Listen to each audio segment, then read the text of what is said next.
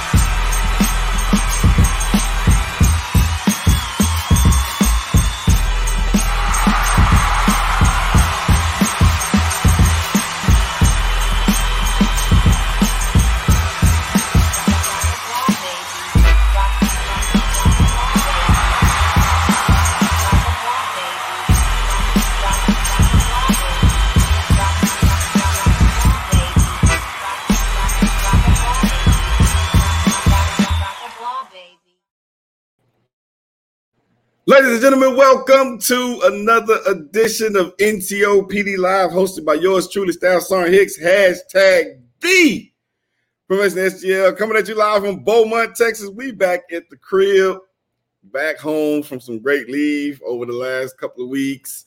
Uh, had a good time. Good to be back. You know, it's nothing like being back in your own element. You know, the the smell of the aroma of the fragrances when you walk in. Let me just stop. Anyway, hey. But look, I'm great. I'm glad to be back.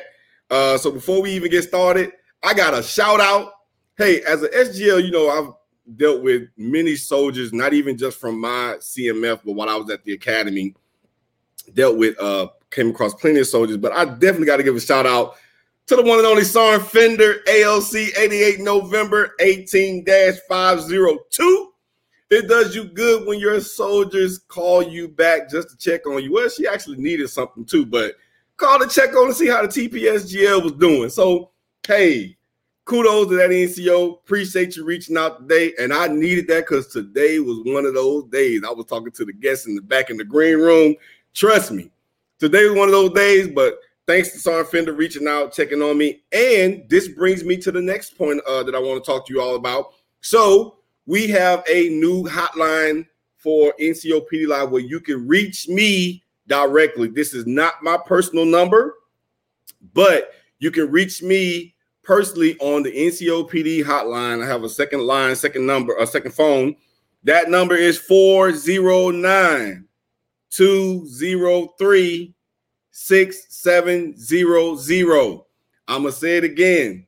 That number is 409 203 6700. Now, let me say this that is between the hours of 09 and 1700 Central Standard Time. Okay. On the weekends, uh, it's a case by case basis depending on what I got going on.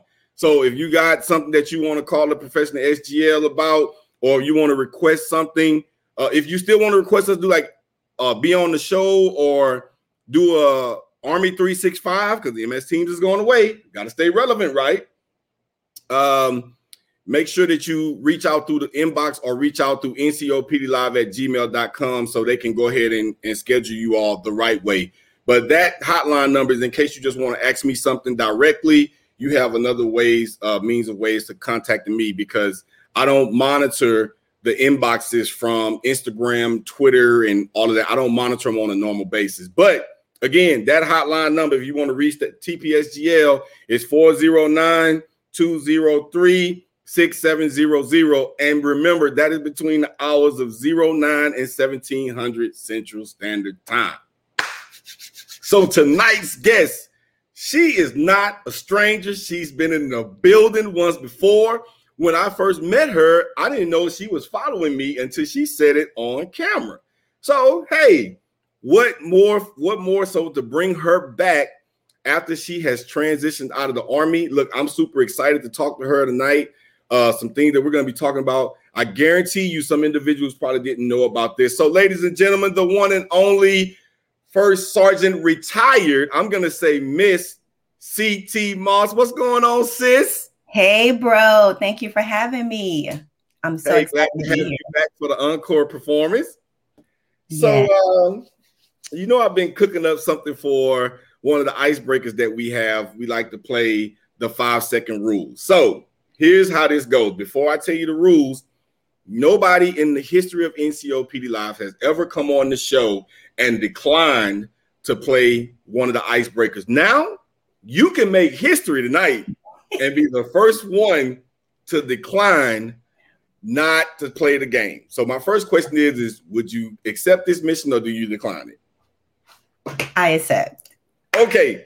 With that being said, here are the rules. I am going to ask you to name me 3 of something and you have 5 seconds to name those 3 items. The clock will start once I say the first once I finish the question. You understand? Okay. All right. So my question to you is is name three different types of traffic signs. Go. Stop sign, yield sign, crosswalk sign.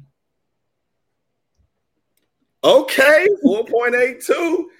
Hey, you got it. All right, okay. I was like, you was getting kind of a little slow I there. was. I I was like, I was. You catching me off guard. That's the purpose of it. It's the purpose to break the ice and get them loosened up and let them have a good time. So I'm gonna be quiet and I'm gonna let you tell us a little bit about yourself. Ma'am, the mic is yours. So, first of all, Dee, thank you so much for having me. I'm super excited to stay connected. Um, I'm always going to be an NCO. Once an NCO, always an NCO. So, I'm so happy to be here and continuing on in the military community. So, you want me to just tell you a little bit about my background or what I've been up to? Where we started Background first. background. Okay, so retired first sergeant with 24 years, 10 months, 12 days of service. Uh, so I just recently retired, so um, I'm super excited. Um, daughter of a Vietnam vet, was once a military spouse, and now I'm a military mom. Both of my children serve in the military. My daughter's in the Air Force, and my son is in the army and that's why it was so important for me to stay connected as i have two lifelong investments that are now part of the military community as they serve um, I'm, I'm settled down in tampa riverview florida um, and i am just a part of this wonderful organization that i cannot uh, wait to talk about with with everyone Okay. So you had one go to the Air Force and one go to the Army. i So I did gotta, I gotta ask, what happened to the what happened to the stray? What what what what happened? You know, she, my son, he's in the army. He joined directly after high school, but my daughter went off to college first. So, you know, she thought she was smarter than everybody and um and decided to join the, the Air Force. But they're both so smart, and I'm, I'm proud of both of them as they are uh breaking glass ceilings in the jobs that they chose uh to to, to do in the military. So, Okay. they, you know, they got to find their own path. Yeah. So you know we you know we're full of surprises here on NCOPD Live, right? Yes. Yeah. So what would you do if I told you I had somebody special to come out and be on camera with us for a second? What would you do? Bring them. I miss. I love surprises. Okay, good. I was just seeing if you was gonna get uptight or whatever. Because if I knew, I seen your daughter's. Uh, I don't think I've seen. No, I think I seen where your son had a birthday you posted, but I know recently your daughter celebrated something not too long ago, and Yes. we had already talked, and I was gonna ask her, "Hey, I need you to come on and surprise your mom Oh, that would have. Yeah. live," you know. But I never got around to doing it, and I'm just gonna be honest with you, it just slipped my mind. But, ma'am, if you're out there watching, trust me, we were gonna reach out to you to see if we can get both of y'all to come on here. So, like I said, it's great to have you back on the show. Uh, so the first thing I would like to talk to you about, say you just recently transitioned out, and you transitioned uh, like a couple other my guests. I know uh, the not so great beard one, uh, Command Sergeant Major retired Griffin, went through this whole uh, retirement piece during COVID. So Mhm. my first question is, I got a follow up question to it, but my first question is, is how was the transitioning piece uh, with the COVID restrictions, not being able to go and do in person briefings? How was that? You know, it was so different um, because everything was online, and I'm a I'm a energy get my energy from people person, so I love to connect face to face, and so that was just so different to be able to just virtually do my seminars, my resume, all the uh, the things that you do um, for SFL TAP. I did it all virtually, so I, I w- must say it took a little bit more effort for me to stay engaged and make sure I got everything because I didn't have that face to face, you know, mm-hmm. with uh, people at Soldier for Life. So, but yeah. I made it through, and and per- preparation. You, if I could leave a tip for anyone it is to start two years out so you can be prepared. So I actually started, although I was still in the seat as a first sergeant, kept it to myself, but I knew I was going to retire. So I started early on before COVID, and that also helped me. Okay. So I'm, I'm going to echo what she said. Third of the 289th Gators command team. Staff Sergeant Hicks is to be starting Soldier for Life next year next year. I'm ready to start this process because I'm ready to take my exit out. Now, I want to ask you. Uh, I like to ask guests that came that that uh, that come on to the show that has retired. Uh, everybody normally, or majority of everybody, goes through the retirement process and they find out something that they didn't know, and they like to share that information with the person. So, if there was one or two things that you learned, even as a first sergeant, while you were going through the retirement process that you didn't know that if you was to tell somebody like me that's getting ready to go through the process, what would you what type of advice would you give them? The advice I would give everyone, and this is probably something everyone has heard before, but it's some time ago in one ear and out the other. It is go to the doctor. Mm-hmm. Things that have bothered you, don't put it off. Don't stick uh, stick it out go and get seen from head to toe on things that have bothered you in the service. And oftentimes, and here's here's the little the good tip. Go mm-hmm. to medical records inside your TMC and get your chronic flow chart. It tells you every ailment that you've ever received from the time you was a private back in 19 tells you and you can actually see things that maybe you have forgotten because you're going to need that sheet to do your claim for VA. So mm-hmm. go get your chronic flow chart from medical records. They'll print it right off on the spot where they keep your medical mm-hmm. records. Yes, that is my tip. It's free. I gave it to you.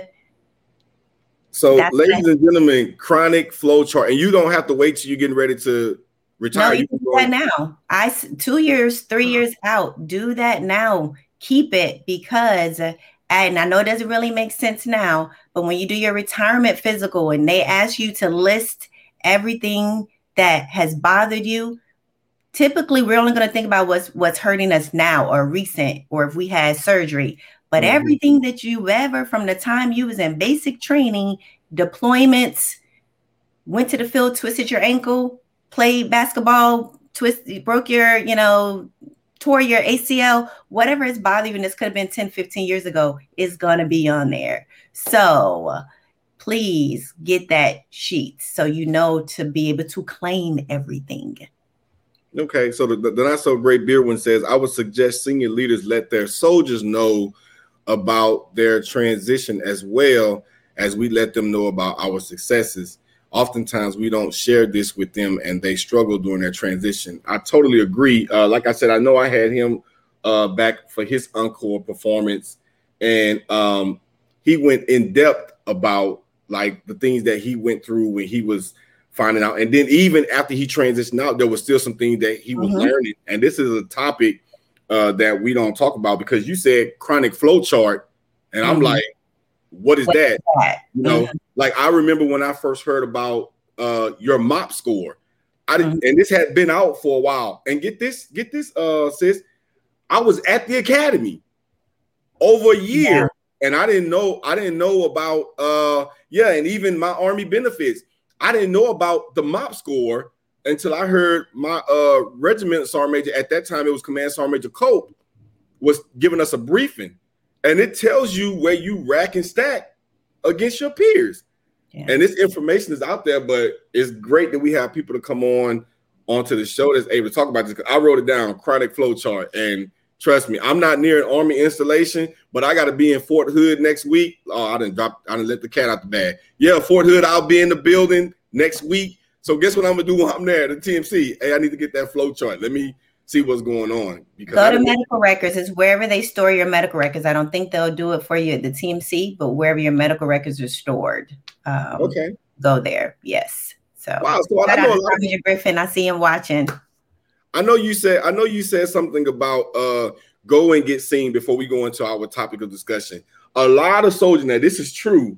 A lot of people have fear of being looked at. Oh, that person's going to sick call. And what we do is, is we we we want to be there because we want to be whole whore, and we're steady tearing our body down. My question to you is, is that um, people go through 20 plus years of the military, and you give your all in all to the military, and then you don't prepare yourself to when you get out and you have to fight for what you should be entitled to. So right. I want you to kind of just highlight a little bit the importance of why individuals when you hurt for something. Now there are some people that get over on the system. We know it. Mm-hmm, mm-hmm. But like if you actually hurt, talk to us about why it's important to go and be seen so you don't have to fight as hard when you get out to retire. Because, you know, you have to be able to prove that this happened while you were on duty. So go. Um, I think the culture in the army, especially when I was growing up, was, uh, you know, if you're weak, you're getting a profile. But at the end of the day, you have to live with yourself for the rest of your life. The army is going to continue to roll along, just yeah. like they say, right? And so it's just so important to document what's wrong so that when you do complete your service and you bow out gracefully and you receive your flag and do your last salute, you know that you're taken care of. And it's just so much harder to do it on this side than it is to do it while you're still serving. So that is really truly, and you just have to get out of your own way in that mindset of um, there's going to be people that don't think you're cool, but hey, they're not living. And and oftentimes we have real true problems that we just sucking up every day, and we just have to change the culture and the mindset that that is the way to go because it's not. Okay. Wow. Well, that's great tidbits. Uh, I'm gonna be definitely people like you and the not so great beer Warren and my uh, cousin and people that just retired trust me, when I go through the process, I'm gonna be hitting all y'all up like, hey, they me told me this. You yeah. know, like let me know. And that's the good thing about being a TPSGL. Once I connect with a guest, we connected for life. So I don't know. I don't know right. about soldiers, but I got to come up with something special guest for life. But I'm connected with you all for life. So I want to talk about okay, Blue Star Family. Now I've yes. heard of Gold Star Family. I see you got your shirt on and everything. Yes. You know, so what is Blue Star Family? Because I've never heard of this. So, you know, I didn't either. I, in a spirit of transparency, I wish that I would have known about Blue Star families when I first became a first sergeant because mm-hmm. there's so many resources in Blue Star families that could help soldiers. So, Blue Star Families is a nonprofit organization, is the largest mm-hmm. not-for-profit organizations that serve military communities, service members, and their families. And that's active duty, that's veterans, that's National Guard Reserve, all compos. So mm-hmm. that's the first thing. And I just so happened to be a part of, um, they started a new racial equity and inclusion um, initiative last year after uh, George, the murder of George Floyd. Mm-hmm. They did a poll. They want, and so that's what uh, Blue Star Films is known for. They are known for their research and data. They um, they do military family uh, surveys. Um, thank you, Sergeant Major Grimm, for doing your survey. Um, they do surveys, military life family surveys every year, and the results go to the Department of Defense because it's a great way to see how your military is doing mm-hmm. and their families. Um, and what Blue Star Families is known for, not ev- everyone cares about the service member, but oftentimes the family, the spouses, that military family are not thought of. And that's what Blue Star Families do, and they do it well. Mm-hmm. So that's a nutshell in a nutshell what Blue Star Families is. And so you can go to their website, bluestarfam.org and learn all about them. Bluestarfam.org. So you talked about you talked about some of these surveys. I need to go do mine. Um, a lot of times we now because I I'm a, in the spirit of transparency. I'm gonna be one. I'm gonna tell on myself. I've been guilty of doing this. You notice whenever you ever open up your email and you get something from ACT or you get this this person say, "Do we need you to do this survey?" Ah, I ain't got time to do that. But yet and still, we complain about certain things that we could have talked about that was in said survey. So Correct. we can't complain about not making changes if we're not willing to do our part to take the five or 10 minutes apart to do the survey. We'll spend, I know some people, I don't have a TikTok page, but I know some people spend hours on hours on TikTok. But we won't take 10 minutes to do a survey to uh you know enhance if to get information, the data out there to the uh, Department of Defense, and they collect this data and they do studies off of this. Am I right? That is correct. Blue Star. Families has truly been a voice. Um, if you take the survey, we roll up that we do an analysis and we go to the Pentagon. You know, mm-hmm. we go to Congress and we talk about the findings, and they're very reputable. They've been around since 2009. I actually just came from the Pen- Pentagon uh, talking to um, Secretary of Secretary of Defense senior advisors about this racial equity initiative. So it is truly reputable. All we ask is just the outreach, take the survey, and share the survey, um, and that's how you affect change. Okay. So we're gonna we're gonna talk a little bit more later on in in the uh, in the segment about uh, the racial equity and racial inclusion and diversity. But one of the things I want to ask you about is so from a soldier like me that doesn't or any soldier that's watching that didn't uh, first time hearing about um, uh, the Blue Star families, what are some of the things that they may offer to soldiers and or spouses if they do? They are really big on uh, military spouse job placement. You know, for oh. service members, as we move around, you know, every three years we're leaving, and we have professional spouses who oftentimes opt out to work because one, they're not um, uh, exposed to jobs in their field or their experience. And sometimes you have to take a pay cut. That's actually why the CEO started Blue Star Family. She was married to a Marine soldier. She's a lawyer. She took a 100% pay cut because she fell in love with the Marine and mm-hmm. different places they, they went she wasn't able to find a job as a lawyer. And that's why she started is to help spouses. So they are very good at at um, sp- uh, career placement for spouses.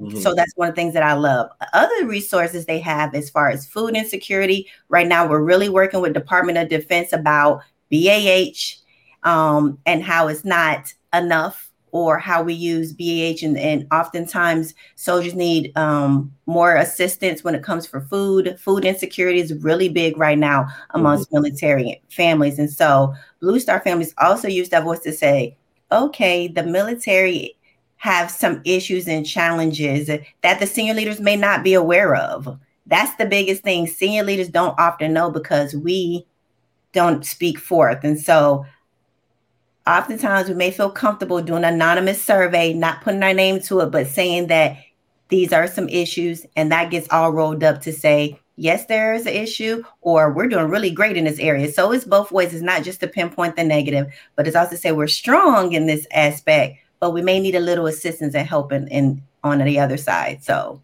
okay. So I, I know um you, you talked about uh military spouses uh, so that's that's a great piece because, of course, you know when you PCS and you mm-hmm. know spouses trying to find a job, uh, is this located on the website where they can go and is they do they have to submit a resume or just kind of like give us a little brief so there, yeah. So there's a um, if you go on the white website um and and just kind of navigate around, it's pretty intuitive too, real easy to get through. But there's a connection where you'll find Spouse Force, and all of these um uh, entities have Facebook groups too. So there's actually a Blue Star Families Facebook, Instagram, Twitter, and as well as Spouse. Then they have their um sub Facebook group. So Spouse Force is a is a great Facebook group. They're always posting um, different career opportunities within Blue Star families and outside of Blue Star families. But they have, and if you go there, they'll connect you to their um, uh, account, and you'll be able to uh, um, website, and you'll be able to actually go and build your profile, just like LinkedIn, just like Indeed's. Um, mm-hmm. for those who are familiar with that job resource, and and you could go in and just start applying for different jobs. And what I like about it is whatever area you're in, so you can locally search if you know you're getting ready to move, and your spouse can start looking in that area through Spouse Force, um, and to see what's out there. But the biggest thing is connection and about who you know. And that's where the Facebook groups are also good for about, mm-hmm. hey, I'm moving here. And we have like, I know when I was at Fort Lee, there was a big Fort Lee wives group where every there's a Blue Star Families group for every area that you're going to. We have 11 national chapters. Um, and we have over 300,000 um, friends that are not that don't belong to a chapter for chapters not in your area. And so mm-hmm. that's also a good way to connect. Okay. I know one of the things I was going to ask you is, uh, and you spoke about it, you I kind of answered it that you guys have 11 other chapters. Uh, my question was going to be is, are there some uh, people that you can actually go to in person in certain locations? Now, of course, we can't be at every Army installation, but uh, are there some other states like maybe like in the Bragg area, like if it was in Raleigh somewhere, are there some locations near some installations that people may want to go and see somebody in person? So, because of COVID, you know, we really cut back on in-person okay. events. The biggest push is is absolutely online. Um, we don't have a chapter near Fort Bragg. Um, however, we do have a lot of family and friends, and we have a large Blue Star Families community in that area. And so that's why I say it's so important to connect either online or through the social media groups. And that's the easiest and quickest way to connect. And then you can build and um, establish relationship and, and set up meeting in-person meetings. Okay. And so like for instance, I know I know a couple of people that follow the show, they didn't they didn't have Facebook. So as we evolved, we made sure that when we went live on here, we were able to go live on YouTube at the same time. So YouTube is free. So yeah. just want to give that that website out again is bluestarfamilies.org. www.bluestarfam fam dot org. Yes. See? That's why I see that man. Hey, hey, hey, hey, who in this my YouTube as well. Huh? You can search him on YouTube as well. Yeah, we're on I'm, YouTube. Yes, I'm getting on my buddy in my ear, like, "Hey, you're supposed to be correcting me on that." I, I, got you, bro. So uh, that's good. I, I, like the initiative that's uh, being pushed out. So my, my question is, is that a first sergeant coming out of the, um, retiring out of the army, never heard about Blue Star fam uh, families. How did you get connected with it? So the way I got connected is, um, you know, we all have mentors. I'm a mentor, but I also am a mentee. Mm-hmm. And I had um, my mentor, two of my mentors reached out to me, and I'm sure they won't mind if I name drop, uh, drop but uh, retired Lieutenant General Gwen Bingham and uh, retired Command Sergeant Major James Sims. Um, they're both, uh, and we'll talk about that more. They're part of the Racial Equity Committee mm-hmm. um, that actually was formed bef- in the beginning of this initiative. And they reached out to me to say, hey, you know, we're going to start this racial equity um, initiative. We need a director. I think you'll be a great fit. Send me your resume so I can send it to the CEO. And so um, I went on the website and I started looking. And at first, I was like, I'm not sure if this organization is for me because I don't see anyone that looks like me. Mm-hmm. Um, so that was kind of the first step, and you know, we'll do we'll we'll talk more about why that representation is important. Um, but the and so I just kind of did my research. I saw what they were about. I heard their stories, um, and I absolutely believe in this initiative. As I was doing my research, I started to reflect on some things that I went through in my military career with my family, and um, and so that is why I was super, super excited to join um, Blue Star Families to push this initiative. Okay, so that's, that's what I want to talk about next. I want to talk about uh, this uh, initiative, and then we'll get into diversity, uh, diversity and inclusion. So the racial, uh, uh, racial uh, equity, and um, inclusion, inclusion. Yes why people why people call me and this is an advisor calling me that lets me know that the advisor is not watching the show um, but um, tell us a little bit about what this entails and then we'll lead into the diversity and inclusion piece so what is the racial equity and inclusion piece with blue okay. star families about okay so um, during the when george floyd's murder happened mm-hmm. and um, I think I was saying this earlier. Blue Star Families did a, a, a spe- we call it a pulse poll, just a mm-hmm. real quick check to see how military families of color was doing. I mean, the entire nation was being affected by this. Mm-hmm. And um, the results were astonishing. And um, that's when we started to realize that military that 40% of military families did not know of half the re- resources um, that was uh, prov- that that was for them. We mm-hmm. also, in comparison to their white counterpartners, we mm-hmm. also found out that military families of color oftentimes and feel safe in the communities in which they serve. And we we know that we don't always have the luxury of, of picking our next duty assignment. And so that brought on decisions that military families of color having to, to decide do I take my family with me to this location that I'm not sure about or now, or do I separate? And then that also causes um, financial hardships if you have to have two different separate households. And so um, that is why the Racial Equity Initiative was born. And so our CEO, Kathy Roth-Douquet, she brought in an all-star team um, to form a racial equity committee and that is where Gwen General uh, Gwen Bingham is a part of, General Larry Spencer, General Mick Nicholson. We have so many great, and, and along with military spouses and wounded warriors, Charles Eggleton, and so we have three co-chairs of that that committee. It's all of all of this is on the um the website if you go to bluestarfam.org, so you can see the committee. And they formed this initiative. It was so important because we realized that militaries of families of of color, families of color were not involved in MSO and VSO space. It was disproportionately white. Mm-hmm. So the reason why they didn't know about these resources is because they didn't think that there was no representation there.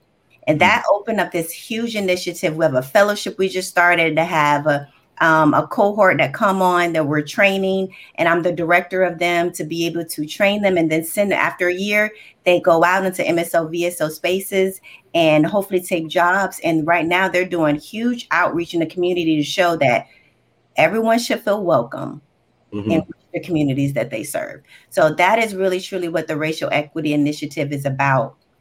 Uh, we just launched a new survey. Specifically mm-hmm. on this cause. And like I was saying earlier, I had the opportunity to sit down with Bishop Garrison at the Pentagon, who's a senior advisor for uh, Secretary Austin, as well as Beth Foster. Um, she's also one of the senior advisors to talk about this important initiative and to and to ask them what questions do you want us to ask on this survey. They're mm-hmm. really so invested and we're connected with the Army, the Air Force, the Marines, um, and the Navy. And um, you know, just speaking to those commanders about what do you want us to ask on this survey. So that just shows you that they are listening. We, you know, we finally have the military listening, and a lot of that had to do with the the riot that happened um, on the hill. So uh, mm-hmm. we understand that there's a problem. I'm sure everyone now has seen General Milley's um, uh, interview that he just did, and so they're taking it seriously. And I can't wait for this uh, this survey to be over. It's, it started on the 28th of June it ends on July 20, 28th. So June 28th to July 28th. And we'll roll up the data and we'll release this in a huge our, uh, racial equity event in October um, mm-hmm. at the Red Cross across from the White House. So I'm super excited. So all I'm asking is for everyone take the survey, be honest, it's anonymous. It's going to take about 10, 15 minutes. But like you said, sometimes we scroll through Twitter or mm-hmm. TikTok or Instagram. And it's not only just for military families of color, but what we also found is 28% of our military co- have multiracial, biracial families. That is 10% higher than the civilian community. So 28% of military families are multiracial, biracial. We truly believe in allyship. And so we want those individuals to take the uh, those family um, demographics to take the the survey as well. Mm-hmm. And Still, you you talked about um, uh, some in, in, some of the data that you all seen from the initial post survey of what happened uh, mm-hmm. with, with, George Floyd, and uh, mm-hmm. when his murder happened, of course, it sent shockwaves not only through the country but even around the world. Uh, people begin to stand up and say something. And I guess in some of this data, you guys found out that some individuals didn't want to go to certain communities uh, because uh, the stigma or the stereotype that's in uh, specific states of the South may feel that uh, people of color are not welcome there, which is uh, why I kind of want to highlight the importance of some of these surveys, and which forms this question I want to ask you. Uh, you all sit and go and talk to individuals of different branches, mm-hmm. and um, you ask them, "Hey, uh, what questions do you want us to ask in the leadership?" That was gonna. I was gonna ask you, uh, how important is it for buy-in of leaders to participate in these uh, these surveys or when you guys host these meetings or, or, or, luncheons or whatever that they give you all raw uncut questions that need to be asked so how important is it for buy-in for senior leaders oh it's extremely important and it's one of my principles or, or uh, what what my priority is as the the REI director of Blue Star Family is awareness. That is my number one priority. Is just to make everyone aware because if it's not your experience, then you don't think it exists. That's just how the world works. If we didn't go through it, we don't we don't know and mm-hmm. so awareness is big. And I had the opportunity to sit down and talk to um, General John McNicholson. He used to be the, the ISAF commander, four star. I spoke with him a few weeks ago, and he actually shared with me how he felt so bad because he did not know that this existed. And being mm-hmm. him a, and him being a commander, he thought he was read in on all issues and he mentioned how he actually called you know and talked to a few of his old command sergeant majors um, that happened to be um, of color and said hey was this your experience? And he said the way they opened up to him and and and and admitted yes it was. He was floored. And you know he actually admitted how he felt bad because he didn't know. And you know i was also sharing him like not oftentimes do we talk about it you know, or we want to bring it up because in the military, and I know everyone has heard this one time or another, we don't see color, all we see is green. Mm-hmm. And you know, this data have been trying was, you know, they tried to collect this 15 years ago, but the military wasn't quite interested in it yet. Mm-hmm. Now they are. And so that even more, you know, we want to fix it. We we allyship is so important. Um, even if you're not a person of color, ask a question and talk to someone just so and it's uncomfortable. You know i'm dealing with this in, in my own organization the uncomfortableness of that conversation but you will grow from it. Prom- i promise you you will grow from it just being able to get a greater understanding of someone's experience. And you talked about demographics. You know the research shows that um, when they did this this post poll, over 36% of military of active duty military fan, uh, military service members decided that they wouldn't continue their service if they were sent to certain to certain locations based off wow. of demographics, or if they had to choose career progression over that job, they were going to choose or, or career progression over their family being safe they're absolutely going to choose their family being safe and not take that job. And that was also one of the things that um, you know some of the commanders wasn't wasn't uh, aware of. And so we're pushing this to Congress that demographics matter. We actually have to be able to have this conversation.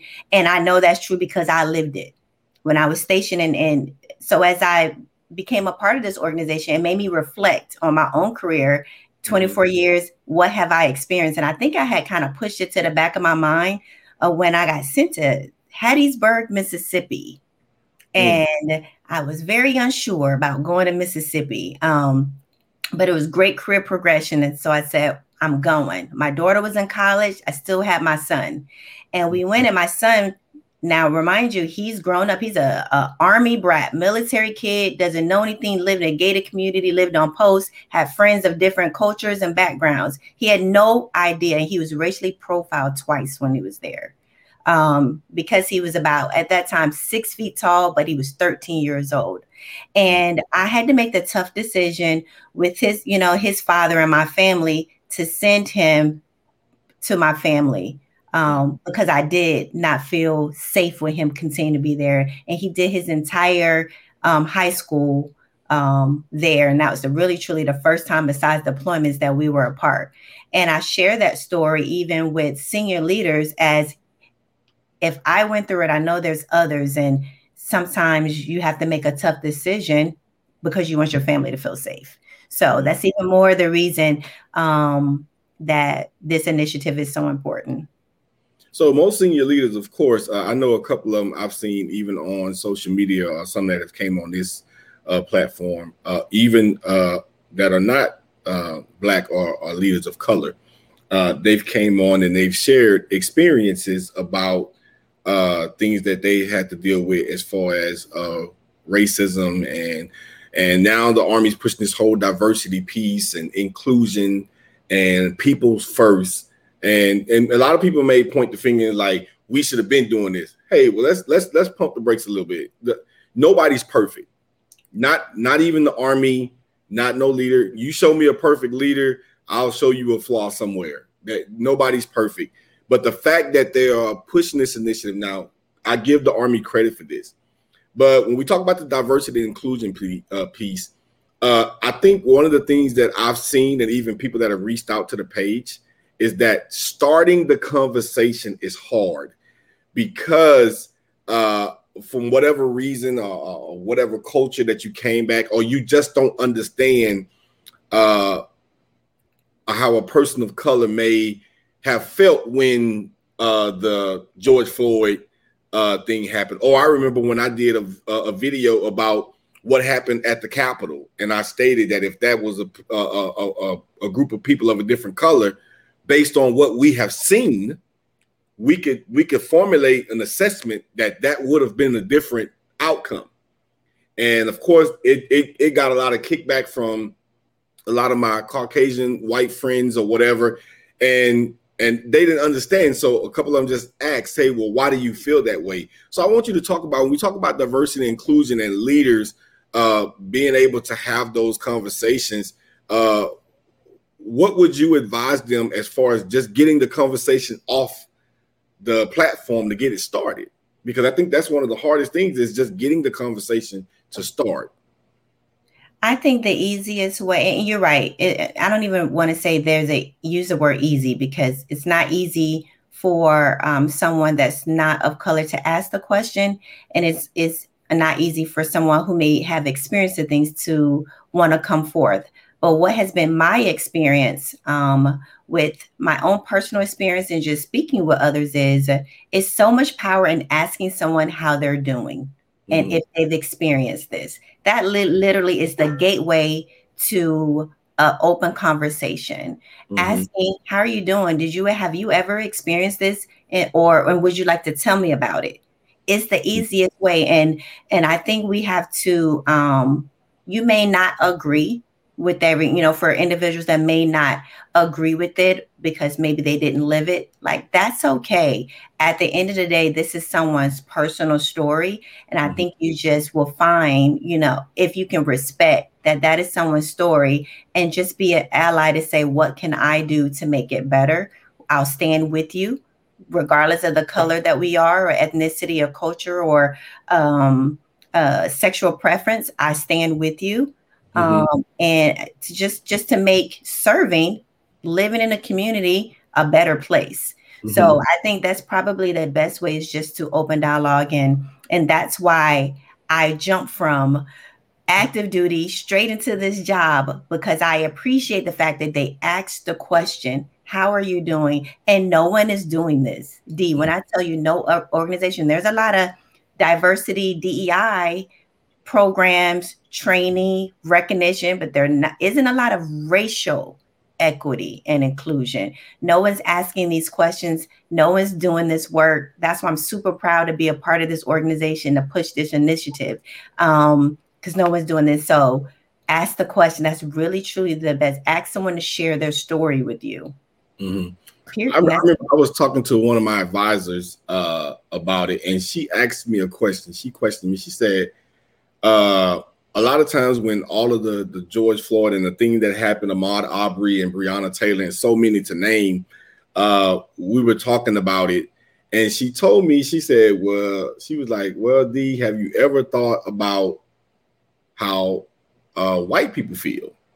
That they may feel that because of all that's going on, that they're being categorized as this group over here, but they're not like that and normally because emotions may rise up and we may get ready to single everybody out because we feel if one person in that group does it, we say one bad apple spoils the bunch. And I don't agree with that. Uh, so uh, she was telling me, she said, Hey, did you ever stop to think about uh, how Caucasian or white people may feel that are not uh, that are not racist or that stand against what happened to George Floyd or Breonna Taylor or Ahmaud Arbery or, or, or, these other names. And it made it, it gave me some transparency. And then we were talking, we were just talking about what happened.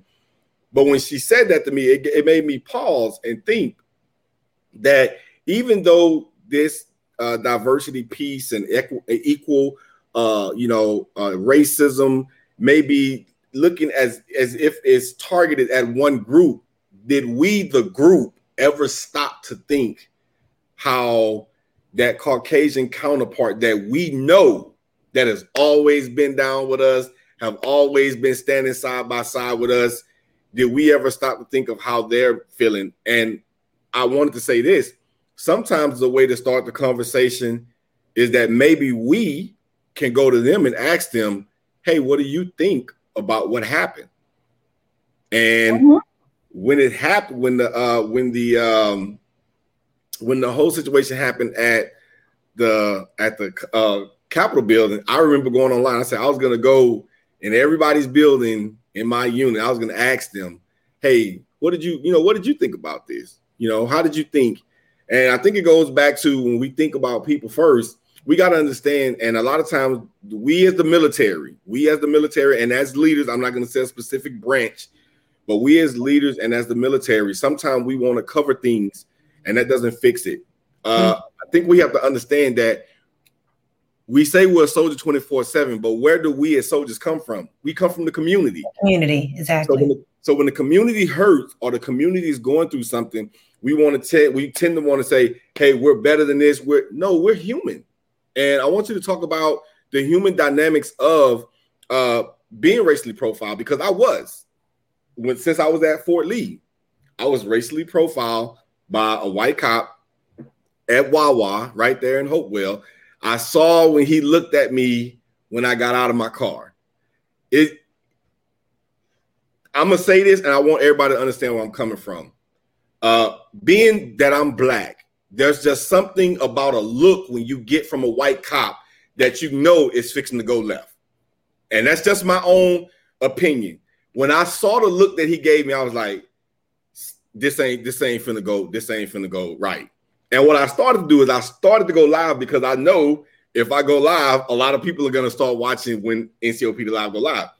So I was coming back from PT. I went in the store, got my breakfast burrito, got my orange juice like I normally do.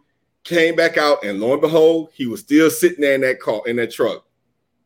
Got in my car when I backed out and pulled out. He pulled out right behind me. Made the left to get ready to go down to my apartment. When I went through the second light, he threw the lights on me. I'm like, I I just saw it when he looked at me. So when he came up to me, he's like, "Hey, you got your driver's license registration?" Yes, sir, I do. Gave him my driver's license registration and uh, he goes back and he's looking. Now I'm in PTs, so you know I'm in the army, but I'm a black male driving a, a Cadillac ATS. Let's just call a spade a spade. So um, the guy come, he goes and run my license. I'm not worried about anything. He comes back. He says, "All right, sir, have a good day." So of course, uh, officer, could you could you tell me the reason why you stopped me? Just have a good day. And in my whole heart is I'm not gonna I'm not gonna front with y'all. I was P I S S E D. I can't say I know my parents probably watching, but I was really upset because yeah. I'm like, you see me in uniform. I'm always around here. You know, I'm I'm in this area because I live in that vicinity, and you stopped me for what reason? You didn't even give me a reason to stop. So I want to talk about the human dynamic part of how some individuals may feel when they're racially profiled, which tends sometimes makes them maybe don't want to do the survey. Talk about that.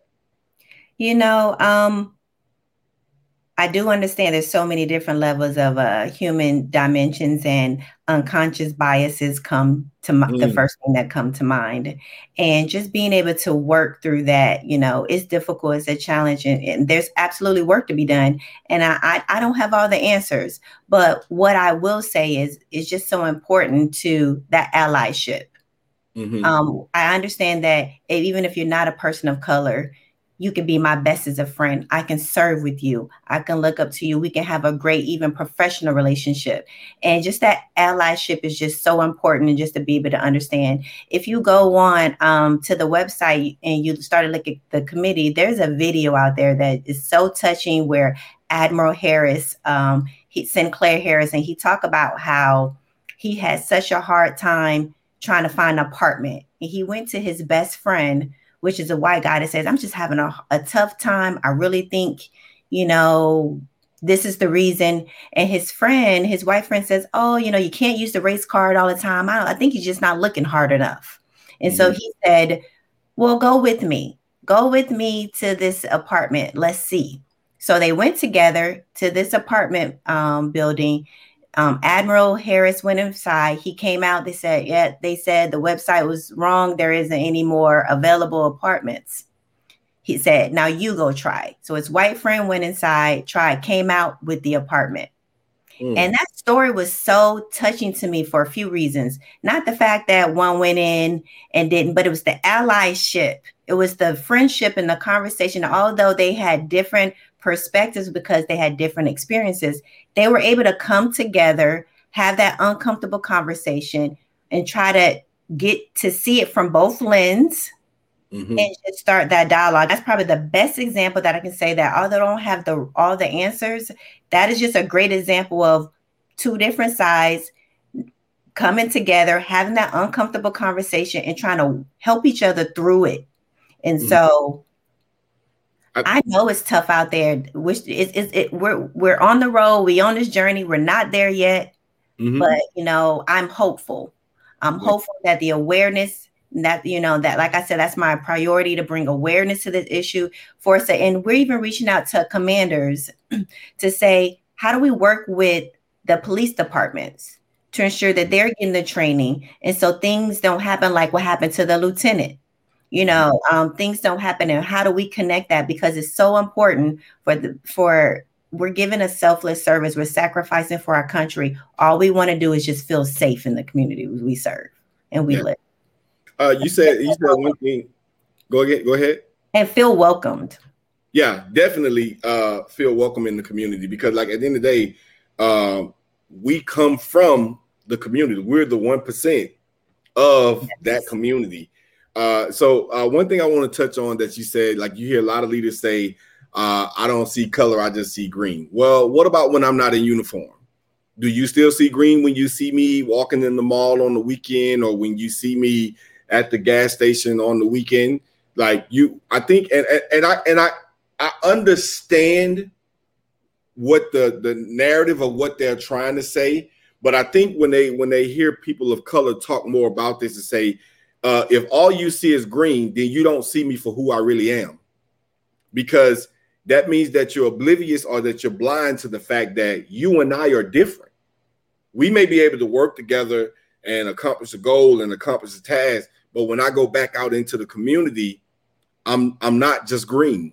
I'm a person of color, and uh, it just goes back to saying that um, we have to understand that we are, you know, products of the community. So no matter which way we can't escape, uh, whether whether we're in uniform and we and we leave and we're going home, we never would have thought that I would have watched the video that a lieutenant in uniform, in went uniform what, yes. going through what he went through. But nevertheless, it happens, and I think sometimes we have to realize that uh, it's not just about just seeing green. You have to be able to see that individual uh, for who they are. I want to talk to you real quick before I let you go about the inclusion piece. Uh, I remember one day, and I got I got some slight for it, but I said it, and I stand by it. I said it's it's hard for individuals who's always been included to accept when everybody else is trying to be included. It's it's kind of hard, and, and it's not it's not a stab at any particular race, but when you've been included for so long and now you have to share that inclusion of course like when you were when you were young you didn't want to break off a piece of your cookie and give to your brother your sister you felt like you should be able to have it all to yourself i don't know maybe that just happened i'm in my own backyard but i didn't want to share my cookie and i and i had the the little icing cookie you know you get yes. in a thing I didn't even want to give up one because they were mine. But my grandma always made me share to include my brother and them that they were able to have a cookie too. I use that analogy. I use that analogy to say this: when we talk about inclusion, the army is doing some great things now and, and changing uh, some perspectives on how females are able to dress. I'm just gonna put this plug out there: men, quit asking for beards. Okay, it's not gonna happen. Uh, I, I, I stand with you on certain things about a beard, but I'm not to talk about that. But in relation to some of the things that the army, the initiative that the army is changing, I think it's been time. The fact that they're getting it right now, I'm all for it. Uh, I want you to talk a little bit about some of the things that you saw transitioning as far as inclusion for females, and um, even though it was happening on your way on on the way out, how did that make you feel uh, as far as uh, females being included? So I was so thrilled. I was actually clearing when they first came out with the earrings. And so I had about two days left before I finaled out. So I put my earrings in while I was clearing. and, and, super excited. When I think of inclusion, this is what I think about, and I'll tie back into uh, all the changes with females. Mm-hmm. Uh, one great leader uh, said this to me, and it stuck with me. Well, when you talk about inviting everybody to the party, mm. I'm inviting everybody to the party. You're invited and you're invited, and we're all at the party. Now I want to make sure everybody is dancing.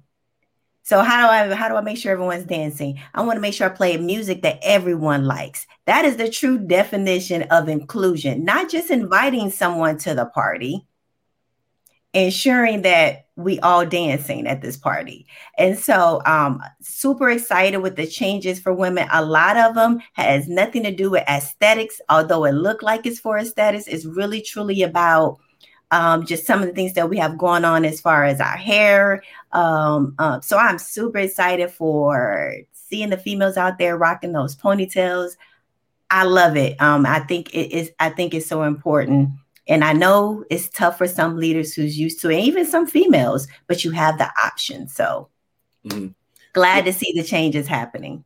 Now, I will say this even the TPSGL, I didn't know uh, some of the things that uh, female and this, and then I learned this also that it's not just black females yes. that was having the issues with mm-hmm. if they couldn't make a bun that they would pull. Uh, I can't think of the term terminology of it, but y'all know what I'm saying. Alopecia, yeah. Yes, Mm-hmm. So it wasn't. So at first I learned that that was something that could happen, and then I didn't know that it was uh, females of all races that if their hair was too short and they had to pull it back and force it back into a bun, that that would happen to them. And then it it made me aware because check this out, sis. I have two daughters, and now I have two granddaughters. Mm-hmm. That if they would decide to go into the military, that this is something better for them when they go that they're not able to, you know, tear their hair or break their hair off, you know, uh, in those areas. Cause I I didn't know. And and here's another thing.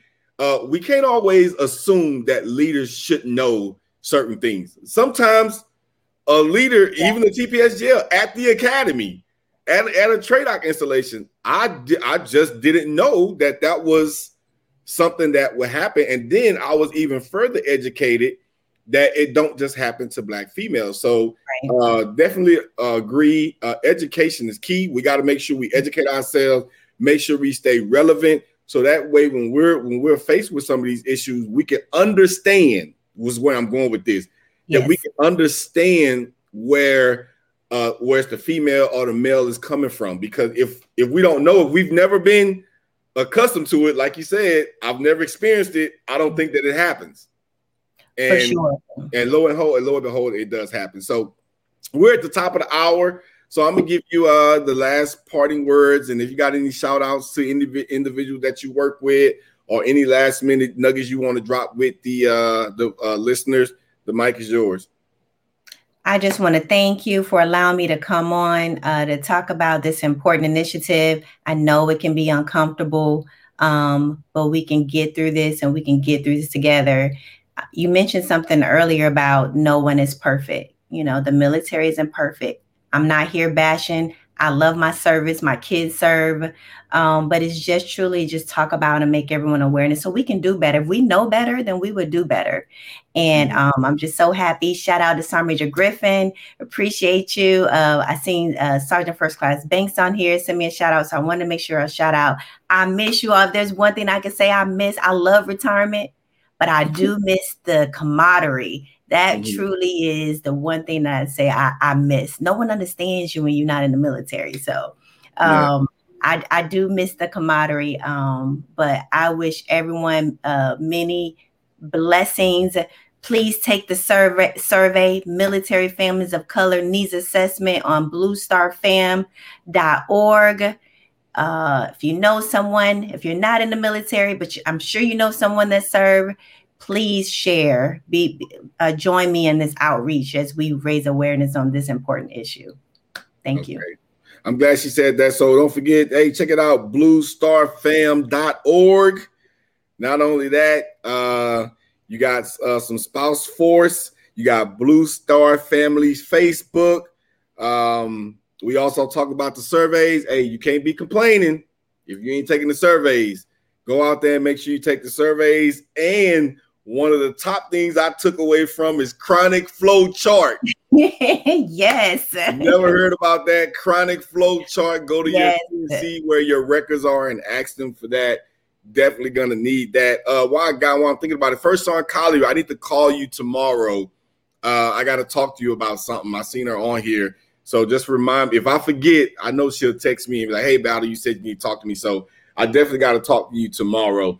Uh, so great interview. So listen, this is my time to give my closing comments. First and foremost, I want to thank you again for taking the opportunity to come on to the show. I don't just say this lightly because I understand you could be doing other things. You could be out there enjoying retirement, you know, with your little wine and everything. I see you with your little wine, cheese, and cracker. I'm like, okay, she's doing it, you know. But I appreciate you taking the opportunity to come on. Uh, of course, when some initiatives come up, uh, there's a couple of people that have an open invitation to this show.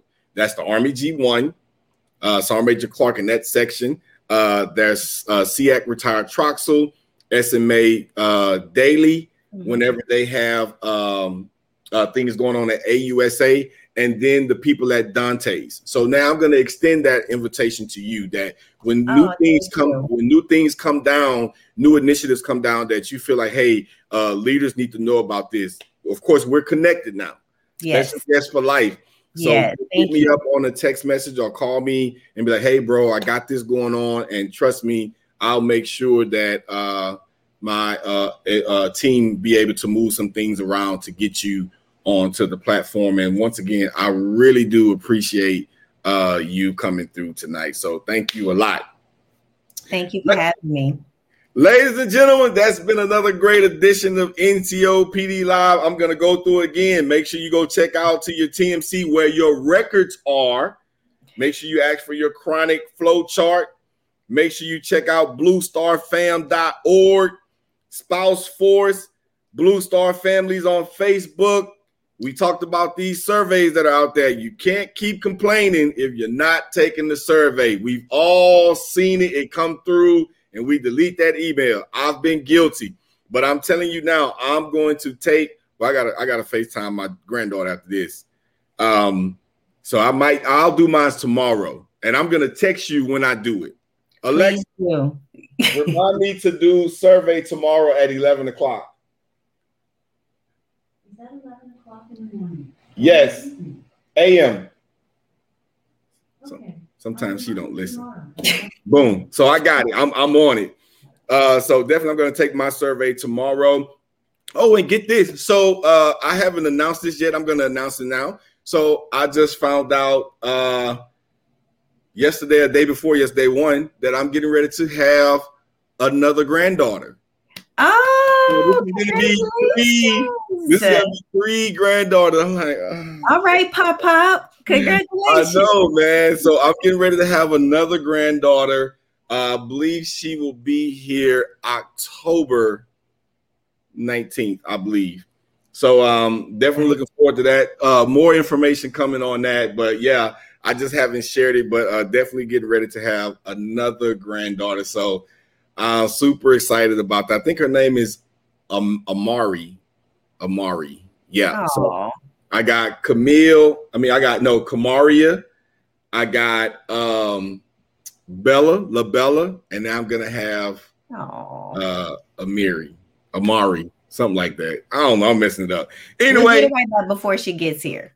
I know that's right. Or before she be able to know what her G part is saying, because I sure would hate to be telling her the wrong name and she gets get to school and be all thrown off. But anyway, ladies and gentlemen, y'all know the motto: if you see something wrong and you fail to do something about it, then you have just created a new standard. And at the end right. of the day, their issue is never with you, but their issue is with the standard. This has been yours truly, Style Sergeant Hicks. Hashtag the professional SGL with my special guest tonight, the one and only Miss CT Moss, first on retired from Blue Star Families. It was a great show. We'll be seeing y'all on the other side. Y'all have a good night. On behalf of my advisors, the NCOPD Live team, we would like to thank tonight's special guests and for all of you that have tuned in to tonight's show. Until next week, we'll be seeing you soon. Have a great evening. Good night.